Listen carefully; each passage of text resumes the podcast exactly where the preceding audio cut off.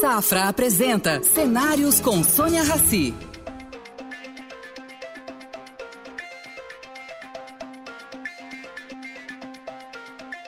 Bom dia, Dr. Rubens. É um prazer tê-lo aqui conosco na nossa estreia do programa Cenários, uma parceria entre o, o Grupo Estado e o Grupo Safra. Eu sei que a sua agenda é super apertada e eu estou muito feliz que você abriu esse espaço. Queria começar te perguntando uma coisa assim simples. O que é ESG, que tanto se fala hoje? Como é que isso se aplica ao Grupo COSAN? Bom, Sônia, bom, bom dia né, a todos. É um prazer sempre muito grande falar com você e estar aqui com você aqui nessa manhã. Bom, ESG, você sabe muito bem que é Environmental, uh, Social and, and, and, Governance. Então, são três uh, iniciais né, que se aplicam muito não só a, a, ao nosso grupo COSAN, como também ao nosso país. Né? Porque hoje, com com tudo que está acontecendo aí, com, esse, com essa pandemia da Covid, cada vez mais as pessoas estão dando importância a, esses assuntos de, de ambiente, de, de, sociais e problemas de, de governança. É que quem não é da área, doutor Rubens, não sabe exatamente, só vê, olha, tem que aplicar o ISG, as empresas estão trabalhando para cumprir o ISG quem tem já o ISG é super valorizado em bolsa, enfim, nos meios ah, ah, da iniciativa privada e do mercado financeiro. O ah, que, que é Environment and Social Governance? Como é que a gente traduz isso? É, é, é uma, isso é uma coisa que está cada vez mais importante, porque o mundo, né, as finanças, o mundo financeiro, o mundo comercial, eles estão cada vez mais dando importância a essas três siglas, porque tanto na qualidade dos produtos que você compra, tanto na qualidade das empresas que, que eles investem o dinheiro e dos países da onde elas estão localizadas. O primeiro é como é que você trata o meio ambiente, né? Como é que você é, cuida e como é que você produz isso ambientalmente correto, de uma maneira que não agrida, não agrida o, o planeta.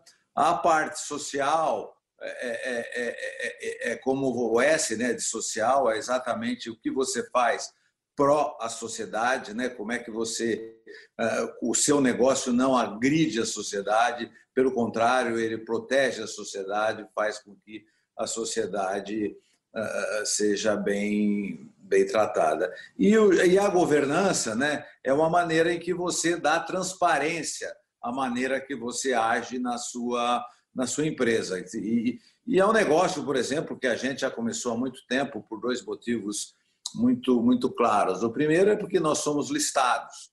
Toda empresa listada em bolsa obriga que você, com respeito aos seus acionistas minoritários, com todo o floating que você tem no capital da sua empresa, que você trata todas as informações de uma maneira bem transparente, com estatuto bem feito, com tudo bem claro para que todo mundo para que todo mundo conheça, que você trate muito bem todos os negócios que você faz com as partes relacionadas, para que os seus investidores e todo mundo tenham a segurança de que está tudo muito bem feito. E o segundo assunto é também a nossa sociedade que nós temos, nossa sociedade com a Shell e a nossa parceria com a ExxonMobil, né? que são dois duas empresas muito tradicionais, são dois gigantes na área de, de combustíveis, né? E que eles têm, têm uma governança muito, muito rígida. E com isso tudo a gente, a gente se fez muito, muito mais rígida. Para você ter uma ideia, toda a reunião de conselho que a gente começa, o primeiro assunto é, é discutir como é que foram os negócios de governança, de, de acidente, como é que nós tratamos a, a parte social, tudo. Doutor Rubens, isso é uma coisa que deveria ser natural, né? E que acabou não sendo, e agora, hoje, com esse novo mundo e novos tempos, né? E o novo normal, que eu não tenho a menor ideia do que seja, porque eu não sei nem o que é o velho normal, o que vai ser o novo normal, essas coisas estão ficando mais. Ah, vem mais à tona, vamos dizer assim. Mais, estão sendo exigidas pela sociedade. A COSAN, como empresa, tem alguma coisa prática que você pode dar para a gente, que o senhor pode dar para a gente, do que, que vocês fizeram com essa nova exigência? É, eu vou, eu vou falar sobre isso, Sônia, mas antes eu queria fazer uma, uma, uma entrada para explicar melhor isso, porque a gente, como brasileiro e como está envolvido em todo o agronegócio, na indústria renovável, em energia renovável, quais são as grandes vantagens que o nosso país tem? O nosso país ele tem algumas características espetaculares.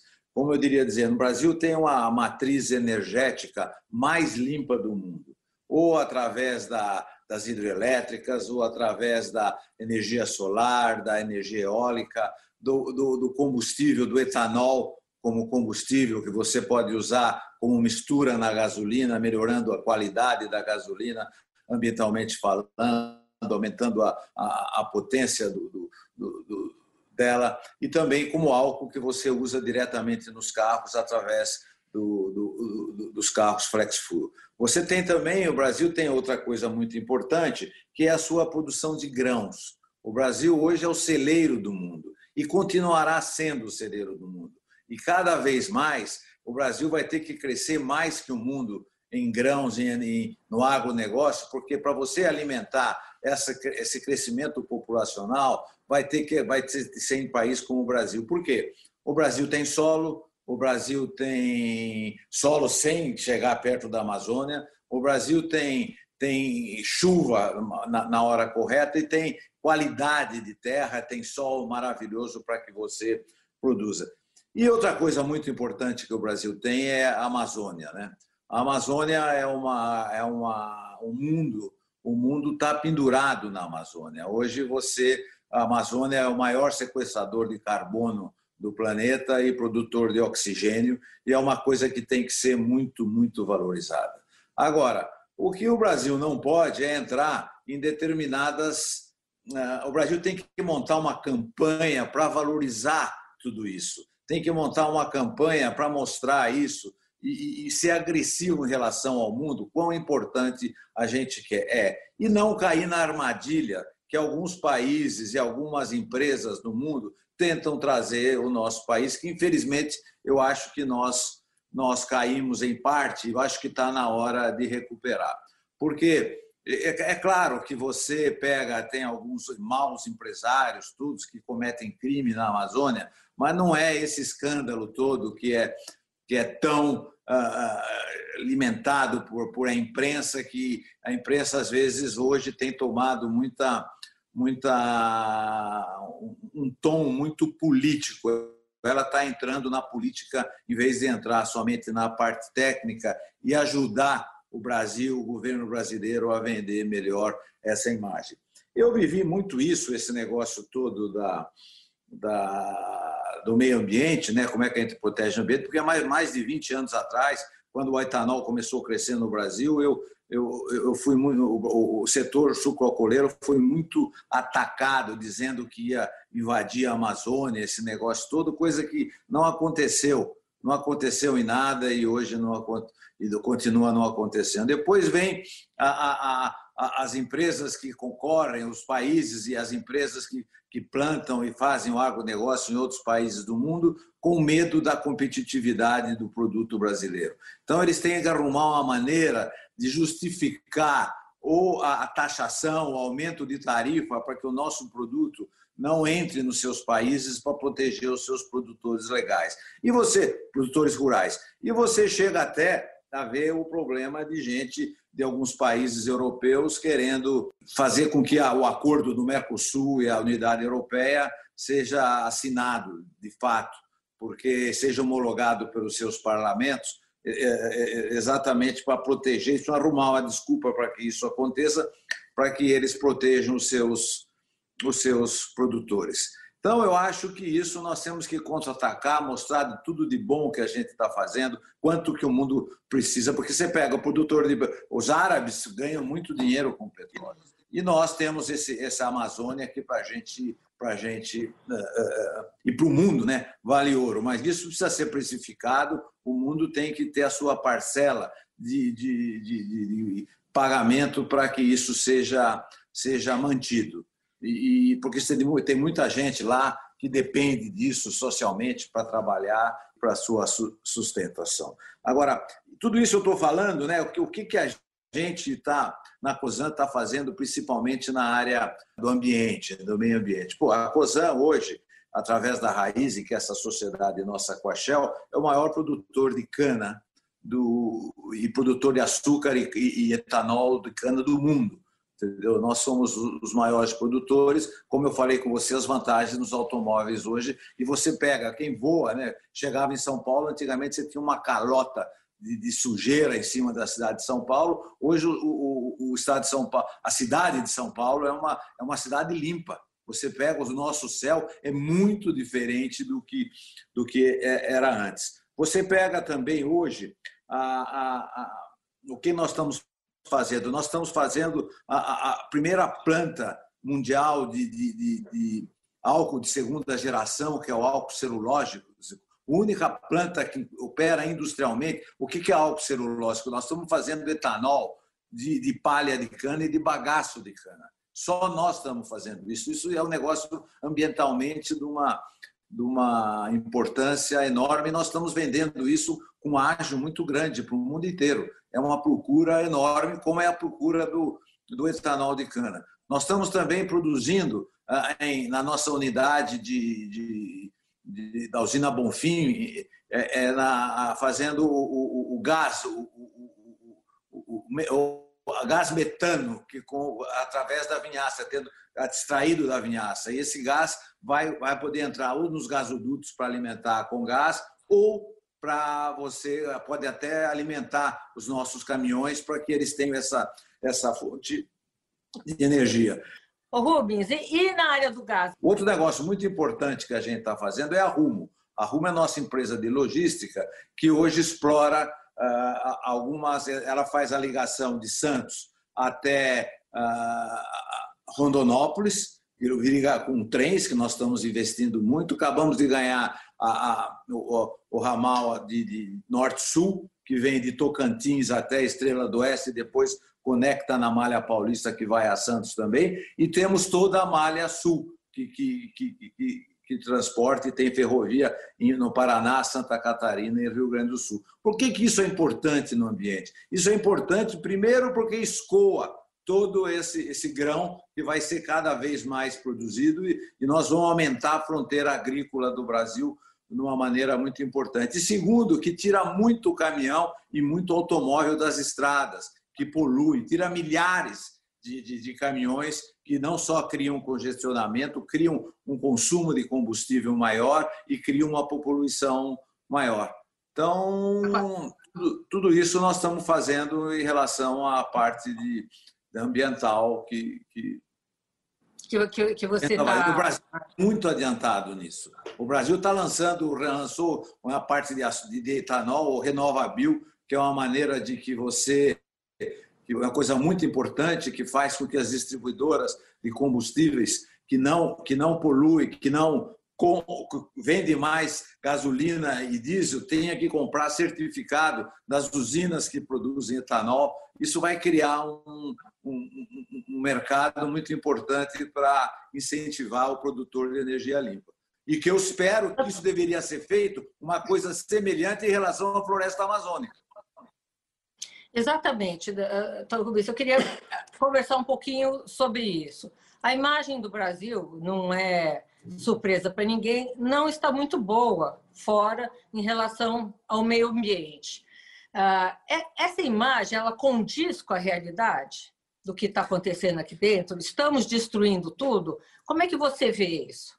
Não, isso, isso é um absurdo. Não está por uma falha nossa. Nós deveríamos montar um sistema de, de divulgação disso, coisa que nós pretendemos fazer em sociedade com a Shell, esse negócio todo, divulgar tudo isso de bom que o Brasil faz. Entendeu? E que ninguém está. Mas está tendo uma má comunicação. Não, e não entrar, é o que eu falei no começo, não entrar nessa armadilha que eles estão preparando de dizer que o Brasil está uh, poluindo tudo com a queimada da, da, da, floresta amazônica. Tudo. Nós temos que ser agressivos e mostrar tudo de bom que nós estamos que nós estamos fazendo. Olha, eu vou até dizer uma coisa. Você viu o que, que o marketing é importante nisso tudo? Você pega o Musk da Tesla, Né? Ele montou um negócio, se associou com a Singularity University, esse negócio todo, e montou um negócio do carro elétrico. A poluição, se você somar a poluição e a produção de CO2 do carro elétrico, mais a produção, a, a poluição para produzir energia elétrica, para abastecer esse automóvel elétrico, ela é mais poluente que o carro etanol. Mas isso se usar termoelétrica, usar, não, se usar hidrelétrica, não. Né? Elétrica, você tem muita energia elétrica de, de, de, de, de óleo diesel, você tem energia elétrica de carvão, você tem energia elétrica que vem de, desses perigos que são os, os reatores nucleares. Pô, tem lugar na Europa? Não tem, não tem hidrelétrica, não tem nada. Então, a, a energia, você tem que somar não só a energia do automóvel, a energia do motor elétrico, mas você precisa somar a poluição da energia do, do automóvel com a poluição que produz para produzir aquela energia elétrica.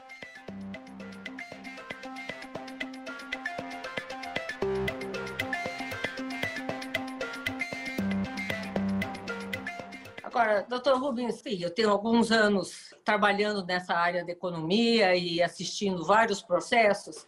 O que eu sempre vejo é na hora de você defender alguma melhora no meio ambiente, você tem que também, ao mesmo tempo, permitir que essa melhora seja viável economicamente. Como que o Brasil pode manter a Amazônia viável e do, de pé do jeito que está? Eu, enfim, eu brinco, eu sou do, do conselho do SOS Mata Atlântica, eu acho o meio ambiente uma coisa essencial para o mundo que, que seria uma proposta viável para ninguém mais mexer em floresta, queimar floresta? O uh, que, que, que pode ser feito? Porque eu sei, como o senhor sabe, que não são os grandes que fazem essas queimas e devastam. São os, os, médios e os pequenos, que não têm muita alternativa, eles não têm recursos, não conseguem chegar a, a, a conseguir fazer algo diferente que, que nós é, poderíamos fazer?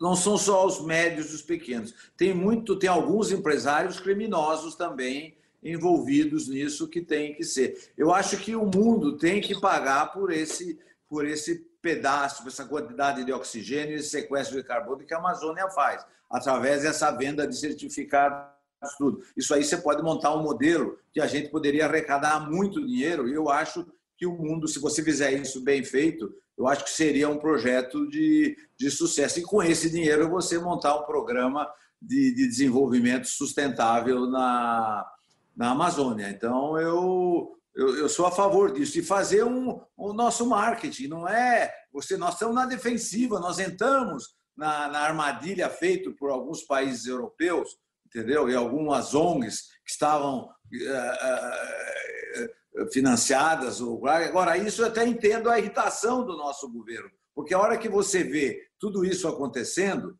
entendeu? Você tem o primeiro movimento é de irritação, entendeu? Daí você fica muito agressivo, mas você tem que saber ficar ficar calmo, né? Como como como, como diz o ditado, uh, quem fica chateado é namorado, o homem de negócios não fica chateado não. Ah, e, doutor Rubens, como é que uh, o Brasil poderia melhorar a imagem que a gente está tendo lá fora, de ser um país não responsável com o seu meio ambiente. Como é que isso podia ser feito? Tem um projeto? Existe alguma coisa? É, isso é, você precisa conversar com experts no assunto, né? Você tem o pessoal da Camex, você tem o Nizam, você tem um monte de gente que tem um monte de ideias de, de ir na, naquela reunião de Davos, essas coisas todas. Eu não sei como é que o mundo vai vai se reunir daqui para frente. Mas o enfoque precisa mudar, não precisa ser um enfoque de defesa, um enfoque de, de falar que não acontece nada. Precisa ser um enfoque, precisa ser aqui acontece tudo, acontece muita coisa boa e fala de tudo isso que a gente falou antes e que nós estamos falando agora, entendeu? Do negócio do etanol, do, e, e, então, eu acho que precisa ser um negócio agressivo nosso, no aspecto. Porque a gente faz muita coisa boa. E ninguém no mundo faz o que a gente faz. Ninguém tem a nossa matriz energética, ninguém tem a Amazônia, ninguém tem essa produção de alimentos. Sabe, tem, tem tanta coisa boa que tem para ser mostrada, para ser valorizada. Eu acho que o nosso produto é até valorizado. Por que, que a Califórnia paga mais pelo etanol nosso? Por que, que a Shell paga mais pelo etanol de, de segunda geração? Tudo isso é marketing mostrando uma coisa boa. Porque o Japão compra álcool neutro brasileiro produzido por nós.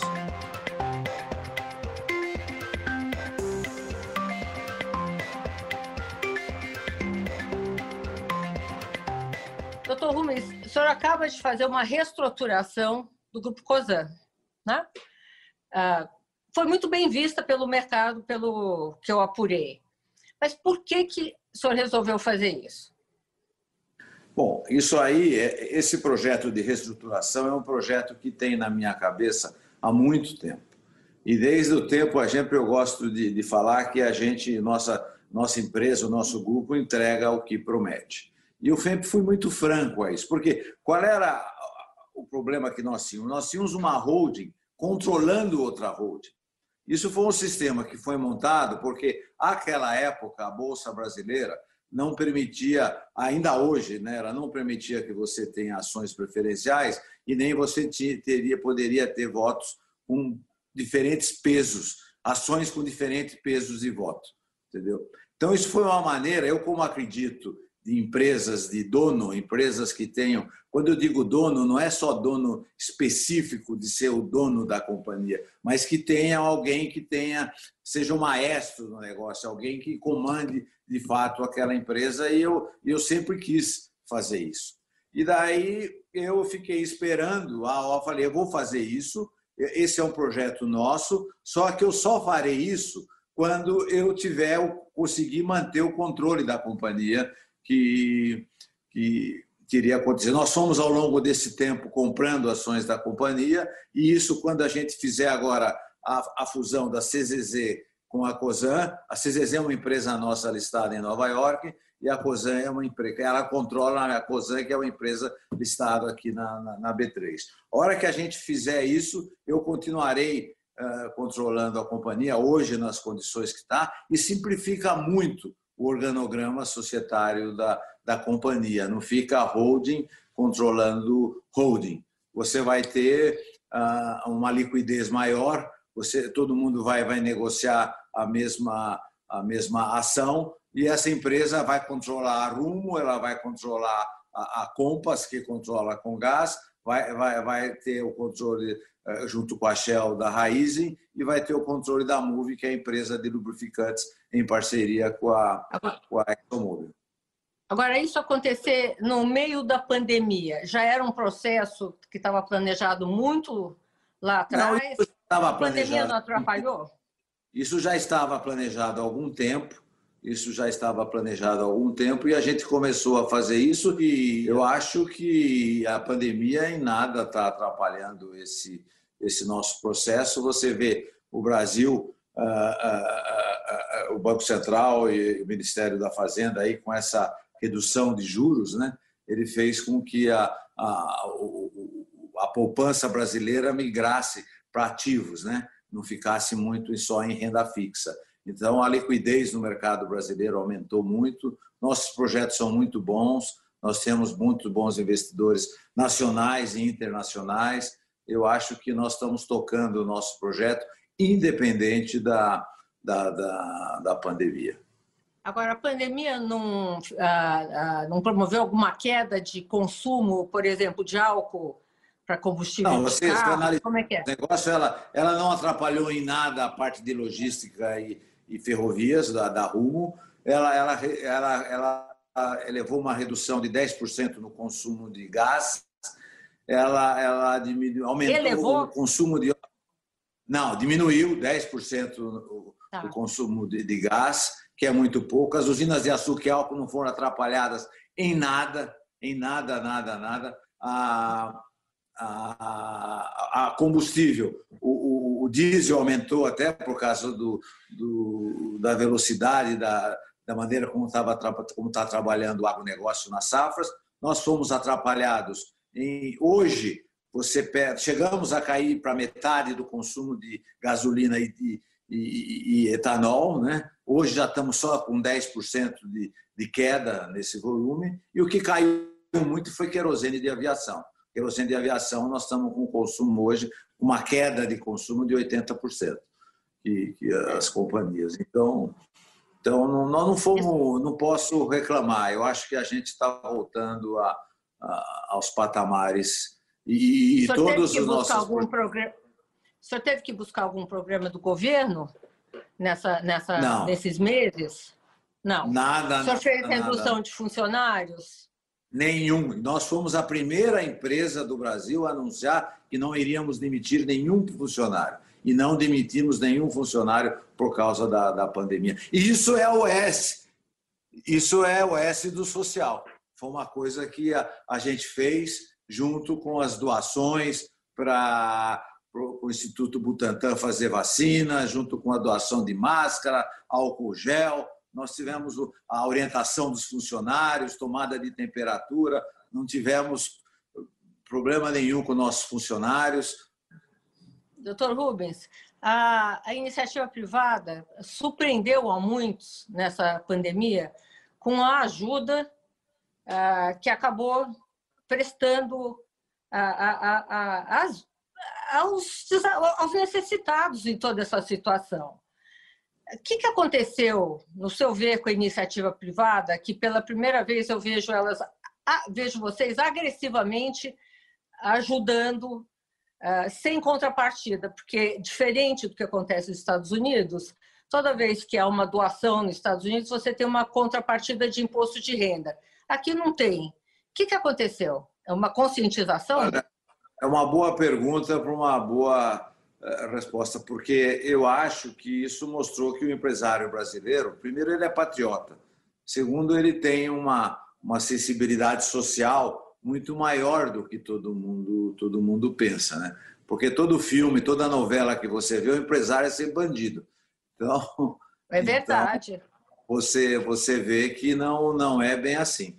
Você pega a gente, empresas grandes, que todas elas foram foram muito rápidas nisso. Eu tenho participado, eu participo de algumas organizações que, que, que ajudam nesse sentido e, e, a colaboração é instantânea, é imediata de todas as pessoas que você pediu uma colaboração foi foi imediata, foi foi muito bonito. De...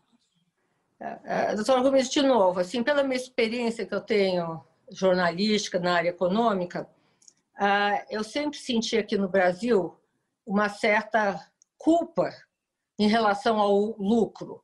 Ah, o empresário que tem lucro, ele é culpado de alguma maneira, o que não acontece, sei lá, na Alemanha, nos Estados Unidos, você, o empresário que lucra é aplaudido. Você acha que tem isso tem mudado? Olha, eu, eu acho que isso tem melhorou um pouco, né, com essa mudança do governo que vinha com uma linha de esquerda, né? Para um governo que tem uma linha de direita e da, da própria, eu acho que da própria cultura da cidadania de enxergar que não é bem assim. Porque o empresário, claro, você tem maus empresários, você tem gente que comete crime, essas coisas todas, mas o empresário brasileiro é um empresário patriota. Você pega outros países aí, o cara primeiro dinheiro que ganha, manda dinheiro para fora, esse negócio todo. O empresário brasileiro, Sônia, você verifica, ele está sempre em volta do nosso país. Ele vai, vem, ele, ele pode ganhar dinheiro, ele reinveste tudo. Ele reinveste. são os bons empresários. Então, e tem uma veia empreendedora. Eu tenho uma veia empreendedora. Eu tenho sócios, eu tive sócios e tenho sócios de vários países do mundo. Eles ficam, eles ficam admirados com a, com a com a veia empreendedora do, do empresário brasileiro e como o trabalhador brasileiro é, é, é trabalhador, como ele luta para trabalhar, enfrenta esse negócio de mobilidade para ir, para voltar do, do, do emprego. Pô, você pega o trabalhador brasileiro, ele, ele, por exemplo, ele luta por hora extra, não é, não, é para controlar a jornada de trabalho, é, é, ele faz isso para ganhar hora extra. Você pega o estrangeiro, muitos países, eles querem trabalhar menos mesmo. Eles querem, embora o brasileiro não, o brasileiro é trabalhador. É claro que você tem exceções, mas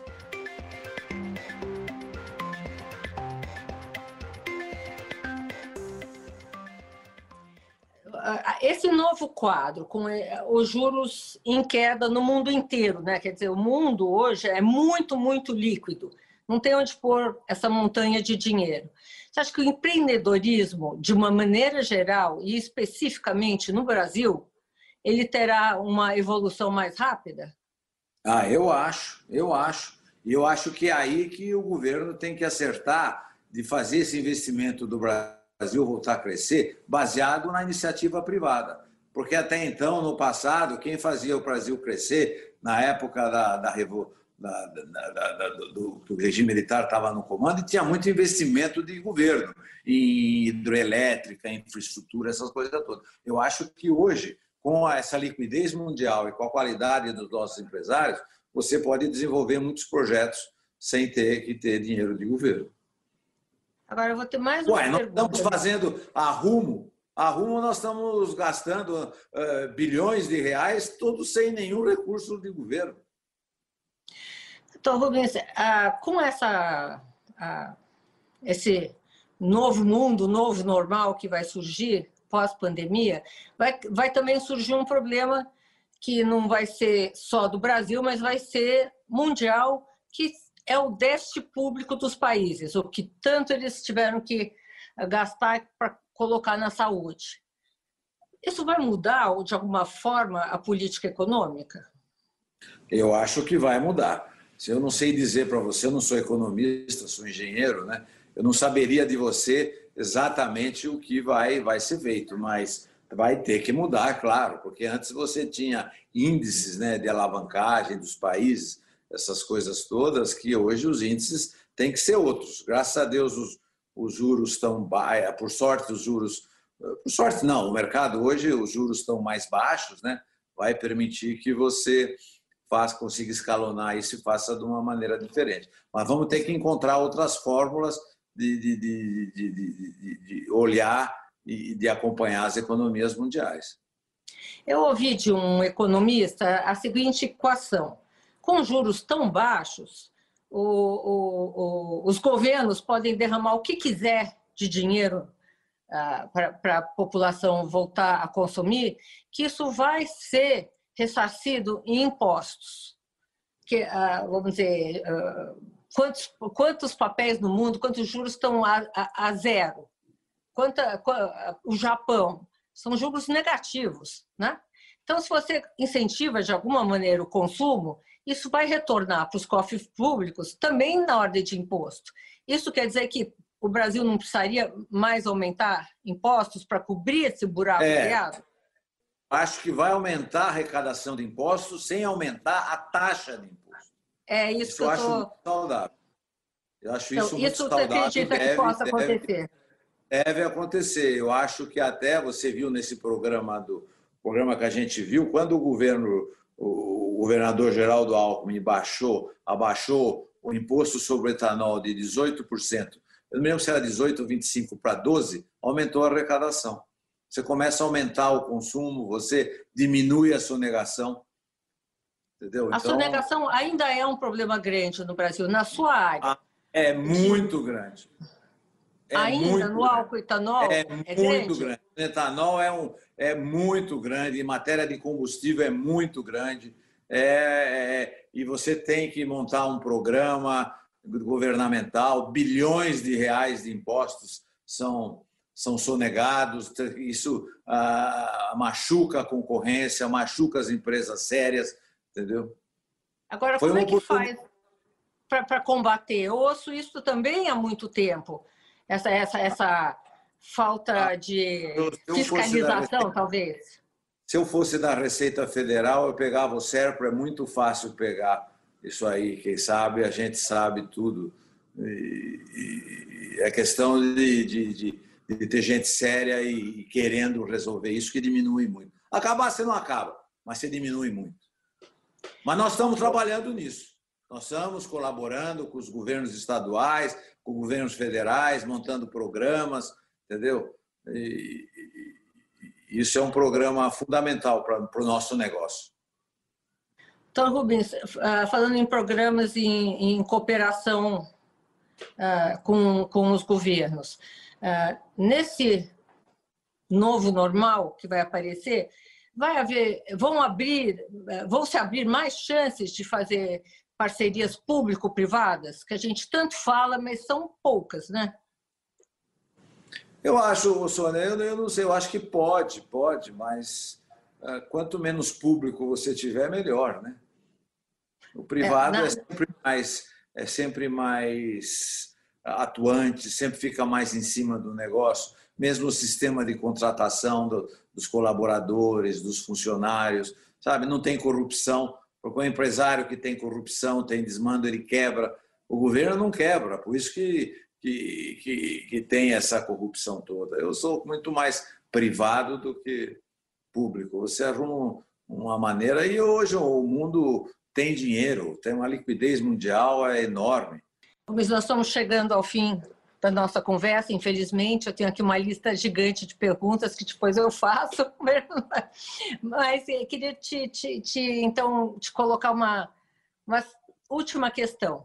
Como é que você vê a COSAN daqui dois, três, cinco anos, porque grupos como, como o seu precisam fazer projetos para dois, três, cinco anos, num cenário que a gente não sabe hoje nada sobre nada, nem sobre a Covid, nem como é que vai ficar a economia, é muito difícil prever. Como é que vocês estão trabalhando para poder montar projetos e, e seguir uma linha para daqui 5, 10 anos? As oportunidades, eu sou muito pragmático. Eu acho que as oportunidades. Eu estou fazendo, escrevendo um livro, mas para deixar documentado todas as experiências que eu vivi na minha vida. O tempo passa, as pessoas vão morrendo. Eu tenho muita gente que foi muito importante na minha vida que hoje não, não está aqui. E eu nesse livro eu digo o seguinte, que eu vou mentir para caramba, porque eu vou dizer que tudo foi detalhadamente planejado, entendeu? Mas a grande verdade é que tudo vai construindo passo a passo e você vai tendo que ter a capacidade de chegar e analisar as oportunidades que, que surgem. Mas eu vejo um mundo, sem dúvida nenhuma, mais fechado. Eu acho que o protecionismo vai voltar, não vai ser um mundo tão globalizado como ele é até agora, não só pela, pela Covid, mas eu acho que, espero eu que o ano que vem as vacinas já estejam aí, que a medicina é muito adiantada, as coisas vão começar a melhorar. Depende muito também, é difícil você adivinhar como é que serão as eleições americanas sem sombra de dúvida, se vence o Donald Trump, a, a, a linha é uma, se vence o Biden, a, a linha é outra, a, a vivência mundial. Então, é difícil programar. Linha mundial, acho... né, doutor Rubens? A é... linha mundial. Se vence um ou outro, ele vai indicar mundialmente para onde a gente vai, né? Vai, vai, vai. Vai ficar as reações, né? Antigamente, o mundo, antes da Covid, antes da eleição do Donald Trump dos Estados Unidos, o mundo era muito mais mais unido, né? O mundo era muito mais uma uma trabalhava muito mais em conjunto, né? Então, vamos ver o que vai o que vai acontecer. Enquanto isso, nós vamos trabalhando e, em projetos que dependam o menos possível dessa dessa felizmente, felizmente não infelizmente, os nossos negócios são mais são mais uh, fáceis de, de, se prever e, e você analisar alimento, o Brasil, alimento é um negócio que ninguém vai deixar de comer, ferrovia, ninguém vai deixar de transportar, automóvel, sabe, você vai ter algumas coisas a, a, a lutar essa equação entre carro elétrico contra carro ciclo-auto.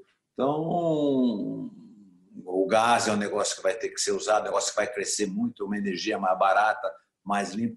Então, eu estou num, num caminho mais mais seguro. O varejo, você vê o que está acontecendo cada vez mais, a Amazon uh, e algumas empresas brasileiras cada vez mais crescendo, evoluindo contra o negócio uh, uh, físico. Né? Então, eu acho que o desafio, principalmente nessa área de, de varejo, esse negócio todo, é muito desafiante, é muito desafiante.